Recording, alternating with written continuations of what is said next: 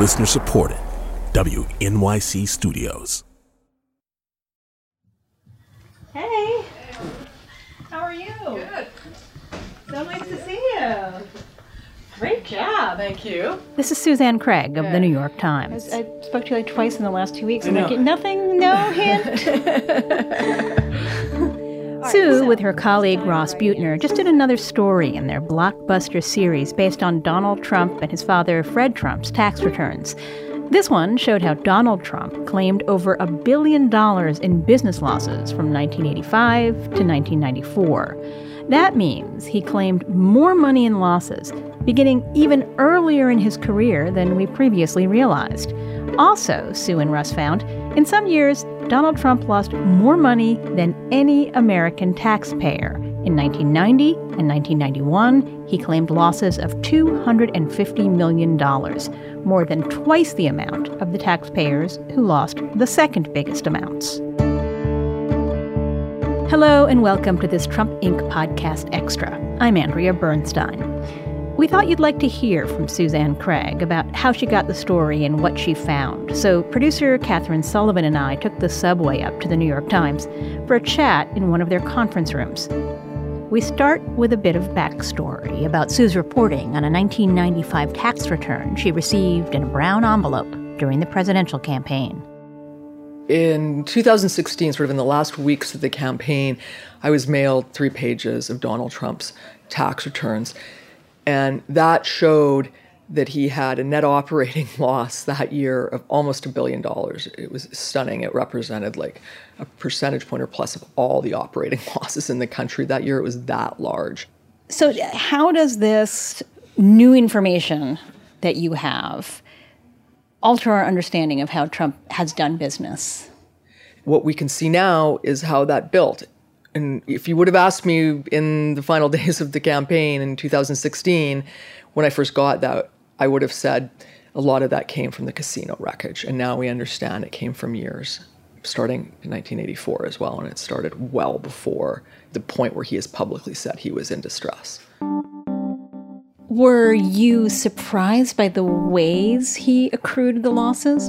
I have to say, as a reporter who's covered Trump for quite a while now and is pretty familiar with his finances, I would have picked a year in there, maybe two years, that he made some money you know, maybe the year he wrote Art of the Deal in 1987, and it turns out that year he had core business losses of 42 plus million dollars. There's just never been a year that we can see in this period that he's made money. And it's pretty in- incredible to think that that's the case, especially those early years. The narrative that he has created is that it was really 1990 where he crashed. You know, his casinos went bankrupt. That was sort of the lowest point in his life financially. Well, it turns out that the tides turned for him financially much earlier than, than, than previously known. One of the things that was so striking to me about your story is it shows how the business is the business, which is to say, like, what ways can he try to make money? His business model is sort of ever shifting, kind of almost, you know, it depends who calls him that day and what he gets involved in. I mean, it's shifted from marketing golf courses to real estate to ventures like Trump University. There's just a lot going on. Um, and you see some of the shifting going on with the numbers that we have. I, I think that the public perception is okay, he was a real estate guy and then he did The Apprentice and he did some licensing of things. But there's such a variety of attempted money making schemes that come out through these tax returns. Yeah, and I think that yeah, he tries something that works, it doesn't work, and he moves on to the next thing. And I think you start to see that and get a feel for that in the numbers that we have. We even see you know, there's book royalties that show up in 1987 when he did Art of the Deal, and we can see how much that was bringing in. And then in 1990, I think there was a board game, and you see that. But the the losses are just staggering, and, and they're. Donald Trump has has often said to us, and he said it again in a tweet after the story came out, that this is all depreciation and just you know real estate guys get great tax breaks. I mean, there's some of that in there, but what we're seeing is not that. What we're seeing is a guy who run businesses that they're horrible.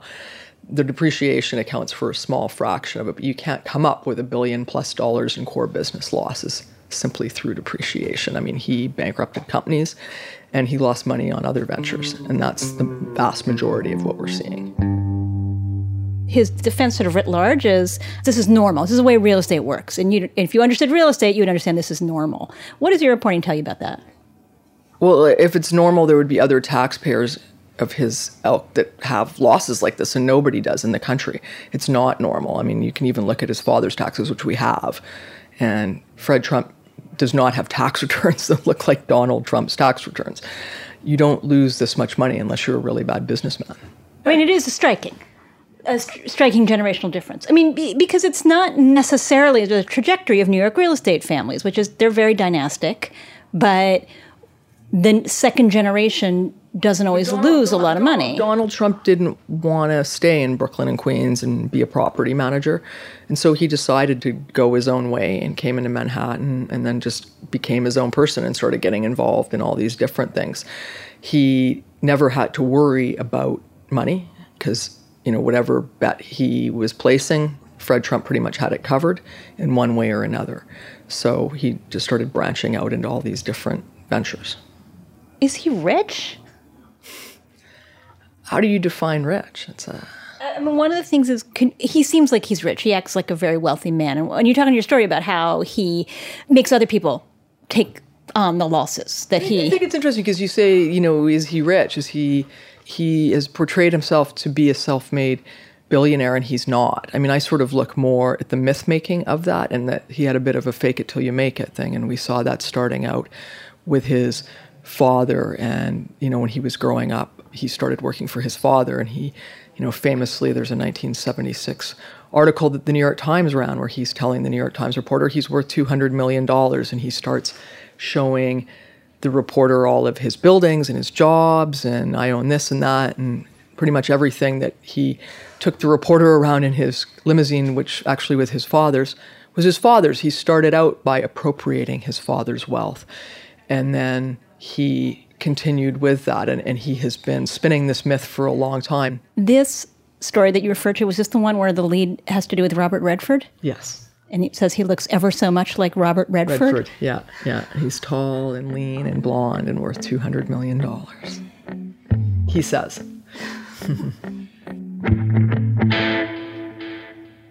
How did you piece the story together? Yeah, yeah, sure. No, because it took took us a while. We we obtained a transcript, an IRS transcript of ten years of his taxes, and that is pretty much every number that flows onto the main tax form. It's called the 1040. And with that, I could piece together, you know, I filled out a couple tax returns just so I could look at them sort of hard copy.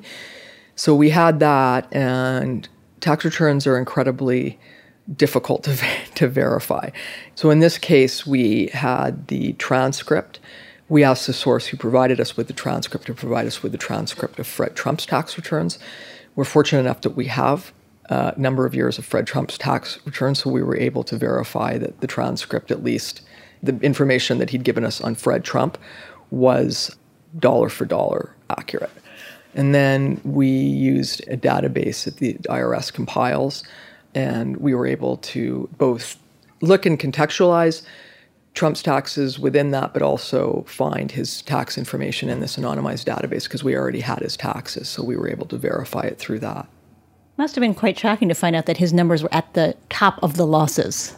I mean, it was because you sort of you don't see very many people's taxes in terms of businessmen and how they're doing, and to see that somebody you know that his losses just year after year after year were among the highest in America of individual taxpayers is pretty incredible.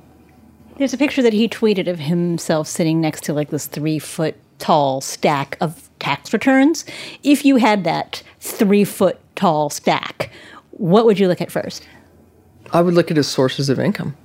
And with what specificity will we know? It depends how many of, of, those returns we get, but anything that he's told Uncle Sam in terms of his sources of income, you're going to see it. I mean, you've got to start stretching back into you know his schedules of his different companies and stuff. But yeah, you'll get you'll get a pretty good view into it. What does this tell us about what we should be looking for specifically now if we ever get a look at his more recent tax returns? I think you're going to understand how his businesses are doing, how well they're doing, or not. You know, tax returns don't answer the question of wealth, but you can get a sense of how much money somebody has and how much they're making through their tax returns. Um, and I think that he doesn't want us to see that if he's not as successful financially as he has said he is. And we're seeing in you know, at least the tax information that we have now that he's a pretty bad businessman. So that could bear out in his modern tax returns. And you'll also see is just his business mix. I mean, his golf courses. Golf courses are a pretty tough business. How are they doing? Stuff like that. I mean, it'll be interesting. I think eventually they're going to come out in some form or the other. So we'll see. I don't know if we're going to get every schedule though, but I think fragments will continue to leak out. This is going to be, you know, the next couple years. So of this 1.17 billion. A lot of it, the majority, do we know, was other people's money? It was probably the majority. I don't have a breakdown though. We just don't have a breakdown of it, but a lot of it was other people's money. So he can take it as a loss on his tax return. He can take the whole thing, even though other people have given him the money and he's actually losing other people's money. It's incredible to think you can lose other people's money and then use it to shelter taxable income going forward for yourself, but that's the way it works. So it's kind of like if I'm a gambler and I borrow the money for you and like you only win if if I win and I lose all the money and I'm like sorry. Yeah, well, there's a reason why the banks most of them don't like Donald Trump. So I have a question from Ilya. Just really explain this for me. How is it possible to lose so much money and still be in business and still be rich? I, I mean, his companies filed for bankruptcy and he just kept going. So it's a, uh, you know, just it's the wonder of America, I guess. Yeah. Suzanne Craig of the New York Times. When the New York Times asked Trump officials about their findings, a spokesperson initially told them, You can make a large income and not have to pay a large amount of taxes. Later, Trump's lawyer, Charles J. Harder, wrote that the New York Times tax information was demonstrably false. He cited no specific errors.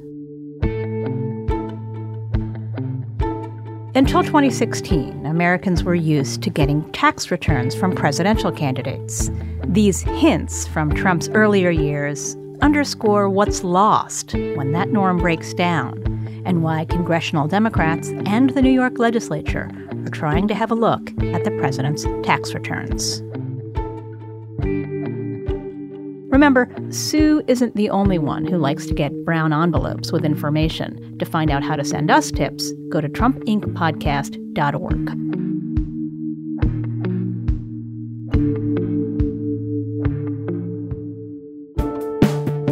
This Trump Inc. podcast extra was produced by Katherine Sullivan and Meg Cramer. The technical director is Bill Moss. The editors are Charlie Herman and Eric Umansky. Jim Schachter is the vice president for news at WNYC, and Steve Engelberg is the editor in chief at ProPublica. The original music is by Hannis Brown.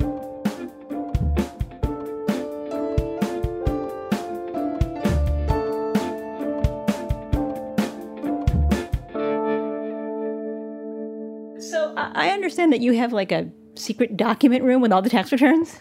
We did for the for the project in 2000. Yeah, last year we don't anymore. Oh, you dismantled the room? Yeah, yeah, we did. Well, what'd you do for this one?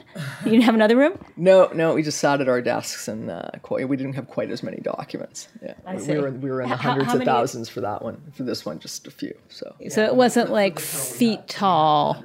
Wow, did you read all those hundreds of thousands we of did. pages? Yeah, we did. That's why it took us 18 months. Did you personally read them? Yeah, the three of us did. Yeah, yeah it was just the three of us.